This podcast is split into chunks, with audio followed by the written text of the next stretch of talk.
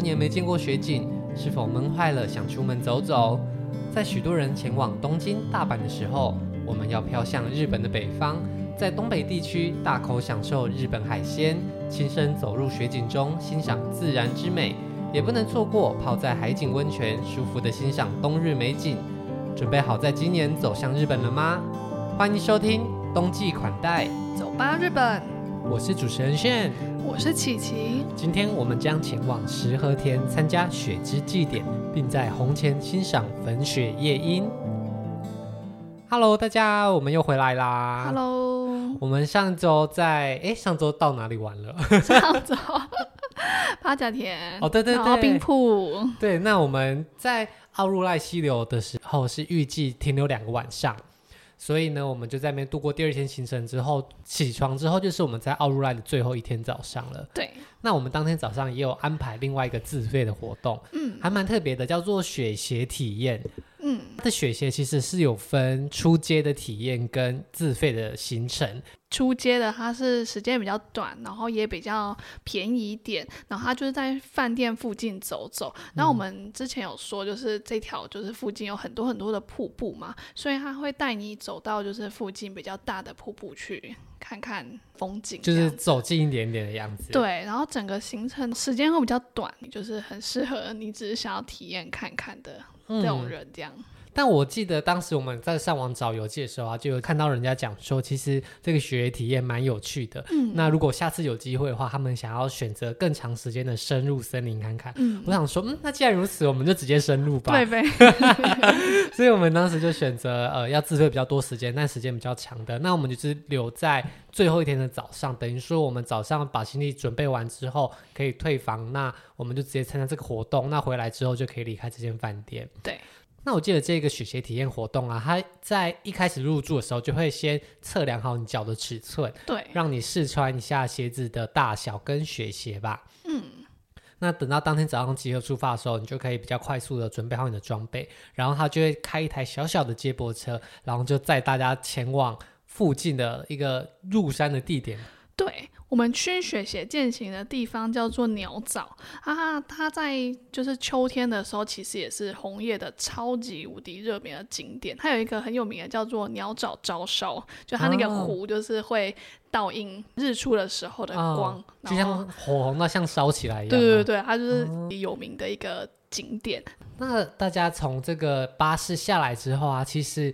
它周围也没有说非常原始，它还是在一个类似停车场的地方。对，我们会在鸟沼停车场出发，哦，然后他就会一开始就在停车场的时候告诉你一些注意事项，教你怎么样穿在雪鞋走路。对，对，我记得好像还有说，哎，你前进跟后退有什么样的差别？对，毕竟你就是放鞋子放大了很多倍，所以你可能走路的时候要比较小心，不要打架这样子。对对对，那后来呢？他就从某个地方，我们就突然。走上小山丘，对，原本的就是鸟沼森林的这个步道啊，应该会有一些步道入口，但是因为之前冬天积雪的时候啊，你就是可以毫无规则，你想往哪里走就往哪里走。好啦，在领队的带领之下，他觉得想往哪里走就往哪里走，所以我们就是莫名其妙从某一个，就是我记得是一个。有一个牌子，那种指引牌的旁边某一条奇怪的小径，然后就莫名其妙的切上去，然后就开始这个践行活动。因为积雪的时候，你地貌基本上都被覆盖，所以最后都变成一个哎到处绵延起伏的小山丘，所以你也不知道它到底底下是什么。对，而且说明大家之后去的时候也不一定是从这里出发，因为就是中间的路径好像都是导游自己。就是随意的发挥，他今天想要往左走就往左走，想要往上就往上，这样。其实我觉得在这个走路的过程中，他有时候我觉得他也在想说，嗯，我等一下要走哪里好呢？对对对，因为可能每次积的雪的量不一样，它的地貌可能也小有差别。对。那后来大家呢，其实，在走路的时候蛮有趣的，他会自己莫名的就排成一个纵列，对，然后大家就很像是那个登山的践行队，就是导游走在最前面，然后大家就是穿着五颜六色的衣服跟在后面，像蚂蚁在行军的。对对对，真的很像蚂蚁在走，就是大家就会排成一列，然后跟着前面的人的步伐走。而且导游在边走的时候，就会边稍微说明附近的状况怎么样，但是因为我们是一群。听不懂日文的台湾人，所以我们就很自然的留在最后方。对，而且他其实有两个导游，一个就是在前面，诶带领领队，然后会给你介绍一下附近的的现在的生态啊，或者是介绍一些他现在的导览。但我们就是听不懂，所以我们就是落在很后面，而且我们还带了两个老人家，所以我们就是走在很后面。对对对，然后后面会有另外一个领队压队，但我觉得这个领队就是走那种比较随意，他其实从头到尾都觉得他不知道在干什么，他很长就是就是默默的就被旁边的小动物的脚印吸引啊，或者是他自己就玩了雪球开始玩起来，或者是我们到后面到真的到鸟沼的时候，他就默默的跪在潭边，不知道在干什么，从头到尾都不知道在干嘛。他就是属于一个看顾者的角色啦，啊，主要引导的还是最前面那一个人。对，他也不会就是跟你聊太多东西，可能是我们语言不通。嗯。但我觉得，在这个践行的过程中，其实，在穿雪鞋走在这种山坡上，是一个很有趣的体验。而且有时候雪地的坡度其实蛮陡的，嗯，不管是上去或下来，但穿雪鞋的时候，你好像就可以。慢慢的，也不能说是健步如飞，但你好像就可以比起其他交通工具更能够穿梭在不一样的起伏的地方。对，而且因为它就是积雪很厚嘛，所以你其实是走在一个三度空间中的，嗯、在就是雪就是堆积完之后，它的。地貌可能就会跟原本的状态有一点不太一样，所以你可能有时候就是会走到一些就是离树梢比较近的地方，很像走在半空中的感觉。对，就是如果你今天是秋天看。枫叶看红叶的时候，你可能只会走在步道；但你冬天的时候，可能就真的是穿在这些树的正中间，嗯，或者是走在树的半身的地方。所以，其实走在这中间看到的风景啊，就是大部分都是一根一根非常直的树，然后树叶都掉光了，所以就像是那种冬季的。典型的风景，然后大家就是在中间穿梭来穿梭过去，嗯，就是那种萧条的树木的感觉。对，而且大家走在这个荒芜的雪地森林的时候，除了拍照以外，还有很有趣的活动，就是导游会教你怎么样滚雪球。对，就是我们后面的领队真的是很爱做这件事情。我就是沿路看他，就是一直在滚雪球，然后终于找到了一片他觉得很适合的斜坡，然后就开始带领大家就是玩这个滚雪球的活动。对，大家如果有去雪地的话，应该很多人或是看灾难片，就看到那个雪越滚越大，雪球效应。对，那雪球效应就是一个，哎，想象中好像就是会滚得很快很大，但是你不知道实际上到底雪球是怎么样滚起来的。对，而且它其实比你想象中的那个要变大的幅度是不用太长，然后也不用很久哦。嗯，像大家。以为雪球好像就是一个小小的，然后山要够高够陡，然后这个雪球才会变得很大，把人压扁。对，你可能觉得你还还要滚个就是两三百公尺之后才会变得一个可以把你埋起来的程度。对，但事实上并不是这样。我记得他一开始啊，就是呃，因为我们刚刚提到我们会在很多山坡上面走走停停，那他会挑一个其中喜欢的山坡，然后他就会健步如飞，那样咚咚咚咚咚跳上去。对，他真的动作超快，我都都不知道他没有穿雪鞋，但是他就是走超快，然后他就会在手上。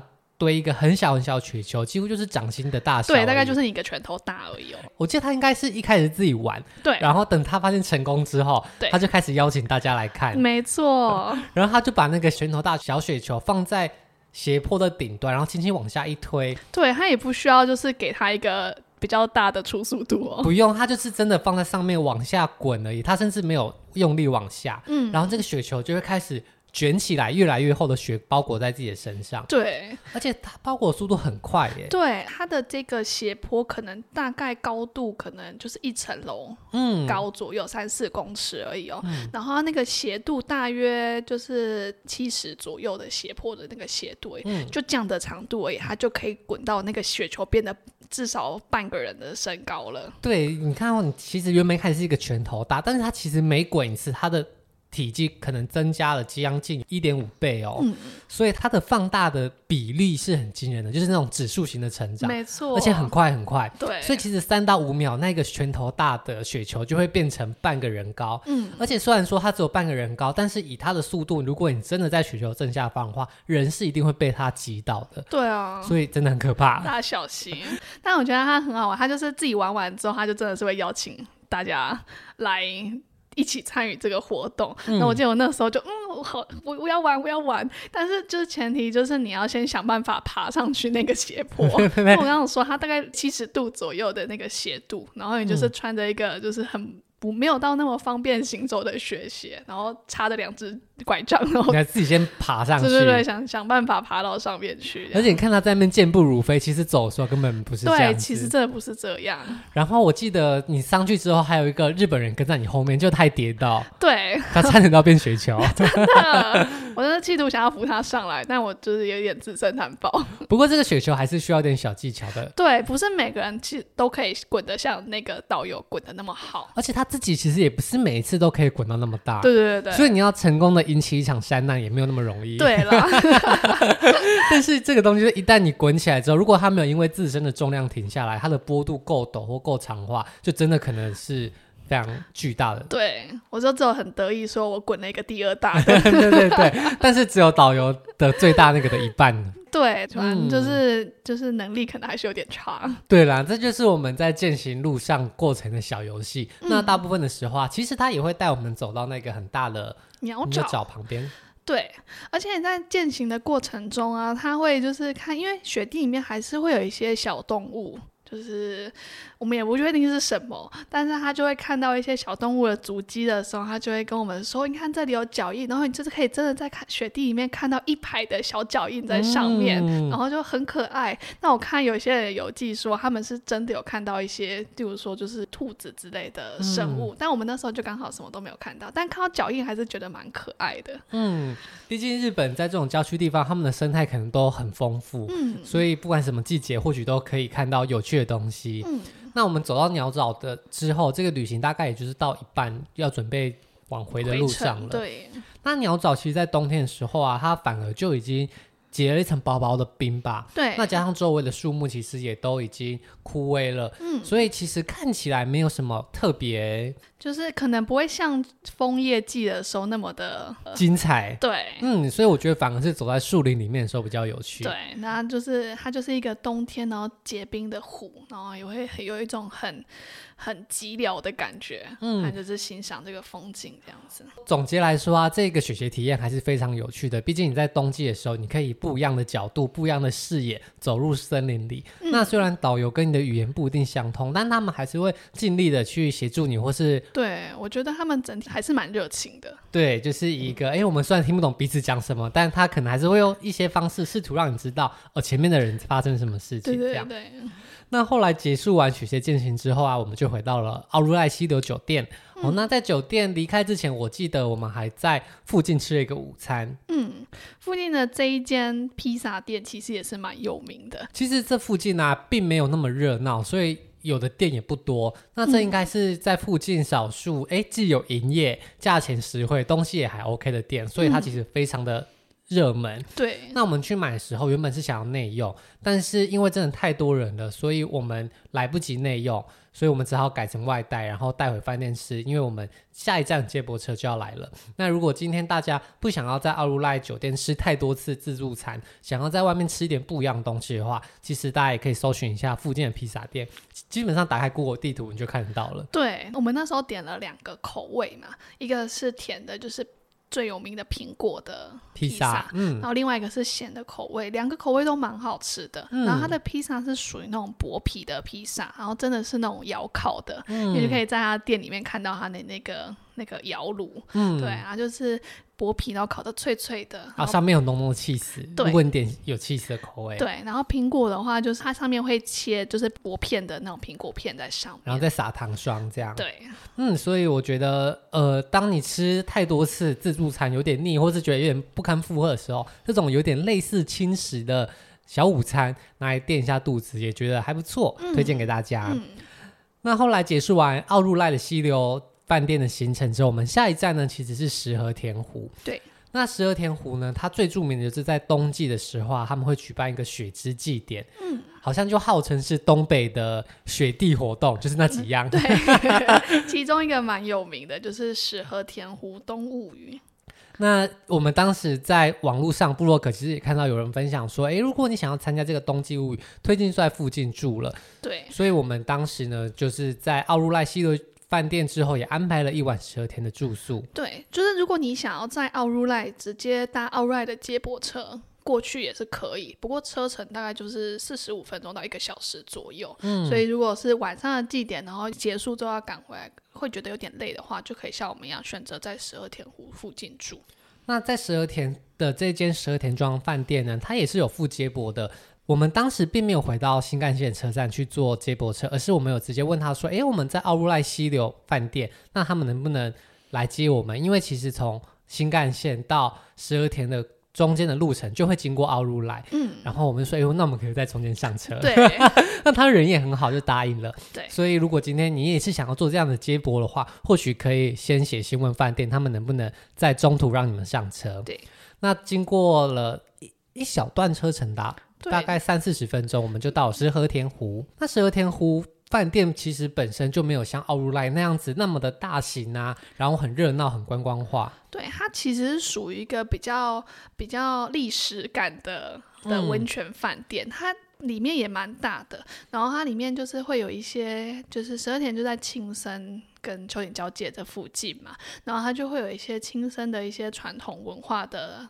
展示在那边，我觉得最有名的就是它会有一个很像睡魔记的那个灯笼，超大的，对，那种那种灯笼的摆饰会在里面，嗯，然后里面就是那种传统温泉酒店的感觉，而且不是那种很漂亮的传统，就是不是 fancy 的，就是传统的传统。对，你可以看它的感受它的历史感，但它就是很很安全牌，我觉得。对，就是很。干净啦，然后人打理的也很好，但是你可以想象二十年前你爸妈去玩的时候，他可能就是长那样。没错。但二十年后，他没有变得更破旧，但他维持一样的样子。对。然后呢，我们在这个饭店呢，其实它也是合适的房型哈，就大家可以在房间里面有一个小小的矮桌啊，大家在上面喝茶、喝点心，然后有个窗景，嗯、窗旁边就会有呃比较西式的座椅，让大家坐着休息。那另外的榻榻米呢，就是晚上铺日式床垫的地方。对，它这个就不是晚上你吃饭的时候铺床。我记得我们那天去的时候，房间里面就是直接已经是已经铺好了床了，对，不要再来烦我，随时想睡都可以了。我说我没有空帮你一直铺。他们可能想说，这也天很快就暗了，你们可能可以早点睡觉这样。那至于吃的东西呢，我觉得跟呃比较精致的也不太一样啦。当然，它还是日式的晚餐哦。不过它附的东西，我记得有一半的菜色其实都已经先放在桌上了。对。嗯，不过当然寿司啊、生鱼片还是都有，我觉得是一个垫垫胃还 OK 的晚餐。对，就是比较比较没有那么惊艳版的会席料理。毕竟我们前面在奥入赖的酒店，其实吃的自助餐就觉得啊、哦、特别的惊人。对，所以这个落差感蛮大。对，胃口被养大了。人家那边自助餐是那种现烤苹果派，这里是那种你去那种三四百块吃到饱会看到的那种小蛋糕，就大概是这种落差了。对对对，就是喜宴的蛋糕。嗯。不过，它的饭店的价格其实也便宜很多，嗯嗯，所以当然就一分钱一分货。对，而且我觉得它就是有十二天东雨的接驳，然后你可以在比较短的时间里面出去玩又回来，然后就其他时间可以好好休息，还不错。嗯，所以这间的饭店其实最大的卖点就是你离到十二田湖附近的这个冬至祭典的夜晚非常的近。那这个饭店本身呢，它也有提供接驳车，所以其实大家吃完晚餐过后，它好像会定时发车，你就只要搭上接驳车，你就可以到这个祭典的会场。对啊，就算你要走回去，其实也没有很远。嗯，那我跟你说，我上网今天研究的时候有发现，它其实这个祭典啊，并不是有什么大型的政府举办还是什么观光协会，因为他们说这边的游客其实并没有那么多，所以很多经费是当地的人就是自己。捐献来举办，哦、真的、哦，嗯，所以他并没有办法办的很豪华，因为他并没有一个怪，就是有一个大家自己家里附近办一个小庆典的感觉。对，虽然它号称是就是东北蛮有名的的冬季的祭典之一嘛、嗯，但我们其实去的时候没有到那么惊艳。对，但是可能也是他们的经费本来就没那么。嗯丰盛富富足，对对对对，但是就是一个蛮好玩的，就是冬季晚上的雪季活动这样子。那除了它本身的设施可能没有很大型很多样以外，我们去的时候啊，其实当年的冬季的积雪量也没有很大，这也可能是让我们觉得哎没有那么梦幻的原因之一，因为很多雪都已经融掉了。嗯，他一去的时候啊，他下车的地点对面你就可以看到一片小的。矮墙大概一个人的身高高，嗯，然后他们会在墙上挖了很多小洞。这个墙都是用雪堆成的。哦，对对对，就是雪墙。嗯，然后中间就会挖了两排动之后呢，里面就会放灯在里面，但很神奇，它是买灯泡在里面，就是它不是一个蜡烛哦，它就是一个灯泡在。蜡烛维护太麻烦了。对，可能是，所以就是蛮有趣的。然后它上面就会有他们的就是这个活动的灯饰在上面，嗯，所以还是蛮漂亮的啦。那除了这个雪墙以外，它在入口其他地方就会有在地上的雪灯笼，因为在日本大家看到日式的造景，可能就想到石灯笼，嗯，就是石头的立柱，那它就是用雪堆成一个一个的小方块，然后也是里面挖空，然后放光源，对，所以你就会看到光啊从这个雪当中照出来那种。暖暖的光芒，对，理论上应该很漂亮才对。其实对啦，还是蛮漂亮的。然后它就是一条小的这个小灯笼的步道，嗯、所以就是会有一种就是嗯。夜晚然后迎宾雪道的这种，有这种童话森林的梦幻感的感觉。对对对。不过因为我们去的时候，因为雪真的是融的比较多，所以我看那些石灯笼现在已经歪的歪掉了，有一点歪斜掉了。对，有种哎，童话变直了。然后可能也是因为我它的吃亏的点就在于，我们前几天已经看过蛮多天的雪了。对对对。所以我们对雪的那个阈值上升了。我们对雪的标准可是很高的，不够白，不够壮观，可是无法打动我们。对。然后经过这个雪。墙之后呢，你会看到他用灯做了一个很像隧道的地方，就会很像那个新百叶诞城 的那个灯的那个隧道的感觉。那、嗯、它范围没有很长，然后从一个隧道走进去之后，你就可以正式的走进去这个。祭典的会场里面，其实里面就是一些贩卖一些吃，都是日本传统庆典会有东西。对，他们就是会先有一条，就是很像夜市的那种舞台的那种美食街。嗯、但是他们比较特别的是，因为那边晚上会很冷嘛，所以它不像我们的夜市就是摊贩感而已。他们会包一个，就是有点类似室内，然后里面会放暖气，就是里面暖气的范围越大的那个生意就会越好，可能不一定是好吃这样。那除了这个传统祭典以外，大家还有几个卖点啊？一个就是他们会有血污的 bar，然后就是在里面会有一些冰做的桌椅啊，大家可以在里面喝调酒。嗯、对，然后还有有一个大型的溜滑梯。对，如果是小朋友去，我觉得应该会蛮有趣的，因为你就可以去租那种就是那种雪雪板、雪板，然后或者是那种很像甜甜圈的那种游泳圈，嗯、就是小朋友就可以坐在那边，然后去往、上往下冲下来溜滑梯。所以如果是年纪比较小，我说五岁到十五岁去，应该会觉得蛮有趣的。所以其实就是一个亲子的玩乐的温馨的小祭典。对，那石和田庄的冬至祭典结束之后啊，大家其实很方便就可以回到饭店里面。那隔天呢，我们又要再前往下一个祭典了。那我们脱离了雪之祭典系列之后，我们又要回到市区了。对。那原本我们预计是要去东京嘛，但因为疫情的关系，嗯、所以我们当时就想说继续留在东北。那青森呢？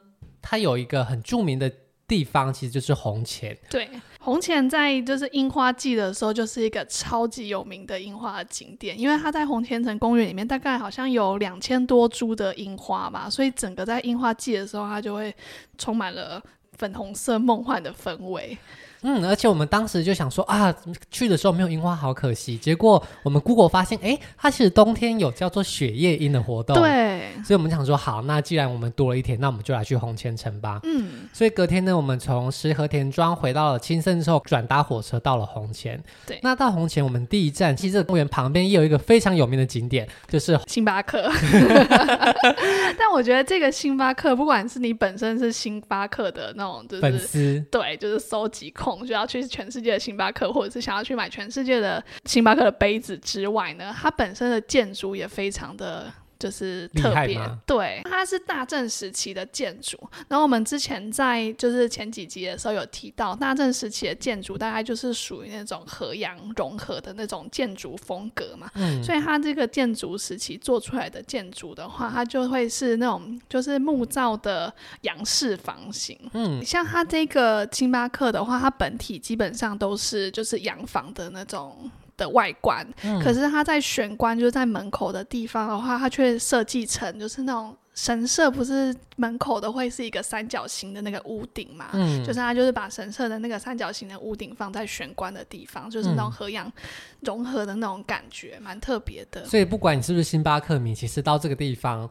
基本上都会路过，那也可以进去里面看一看，不管是建筑本身或是买一杯咖啡。嗯，那除了买咖啡以外，刚刚有提到这里可以买杯子。对，大家到星巴克，很多人都是买城市杯嘛，但其实日本的星巴克真的是很会赚钱哦。不，日本不管是星巴克、迪士尼、环球影城都很会赚。对，他们在这里呢推出了一个当地系列的特制杯子，叫 Gimoto 的杯子。嗯，那它好像就是日本的星巴克啊，在几个很特定的地区有一些当地的工艺，然后他们就利用这些工艺，不管是玻璃啊、陶土啊，还是窑烧，不一样的传统工艺技术，然后来跟星巴克联名做杯子。对，所以在青森这边，他们推出的就是金青玻璃。对。那它的话就是那种透明的，就是玻璃杯，但它会做的有点有不同的折射的那种光影的感觉。嗯、然后在最底下的地方，它会就是烧上一点点颜色。嗯，然后这边不是樱花很有名嘛，所以它就烧了一点粉红色的樱花的感觉在上面。对，那除了粉红色樱花以外，有些会烧蓝色的啊，或者是白色，就是不一样的颜色。然后它会告诉你，哦，这是不一样的意象，不一样的。设计对，而且他会在哦，可能只有这间店有卖这个颜色，那间店有卖那个颜色，就是天哪，全日本只有这间店有卖这个，哎，能不买吗？对啊，限定就是会让人家 受不了。所以当时我在这边，也就是买了。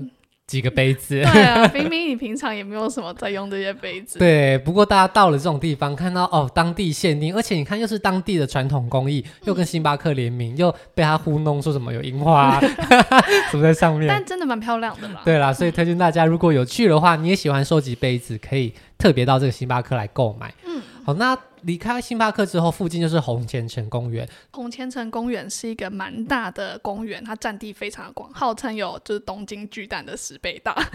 是哦，对，超级大的一个公园，所以它就是中间除了是红前城。那个本丸，本城以外，就是、对本城之外呢，它周围也会有很多他们的一些护城河啊，或者是他们的一些那种之前的、以前的那种门，嗯，或者是会有一些桥，所以你走在里面的时候，还是会有一种历史感，蛮漂亮的。嗯，就是这种穿梭的感觉。嗯，而且不知道是不是因为冬季，所以其实游客没有那么的多。对，我们去的时候，其实路上的游客没有很多，然后你想要拍到空景啊，或者是你自己想要在那边拍。照片拍很久都不会有人来看你，不用不像去迪士尼拍个就是旁边的路灯还要排队，对，就是你在拍什么的时候转头一看，怎么后面十个人呢？对，大家都在欣赏你。那这个红前城公园呢？如果你看着地图走的话，其实你是可以真的走到红前城附近的。嗯，不过我们当时好像城已经。没有开放。哎、欸，它的城的话，它冬天是没有开放的，嗯、它就是在春夏的时候，好像是大概四月到十一月期间吧，每年可能不太一样，大家可以查一下。所以它冬天是没有办法到城里，对，就是、那个红天的本丸里面的，但你可以在外面就是跟城拍照，对。然后它在城的旁边会有一个小的观景台，嗯、所以就是可以爬到那个观景台上之后，你就可以在一个跟城。更靠近的，对，比较旁边的角度，然后跟城有个很漂亮的合照。对，而且如果当天天气好的话，其实你跟城后方就是日本的山，嗯，就是那种哎，远方那种淡淡的，对，所以其实拍照是非常好看的。嗯，所以虽然你没办法进到城里面，但是因为没有很多人跟你排队抢着跟城合照，大家还是可以在那边悠闲的度过一个散步的时光。对，不过就是有点冷就对了啦。对，那后来在。红千城公园散步完之后，就到了我们这次到红前的主要目的，就是雪夜莺。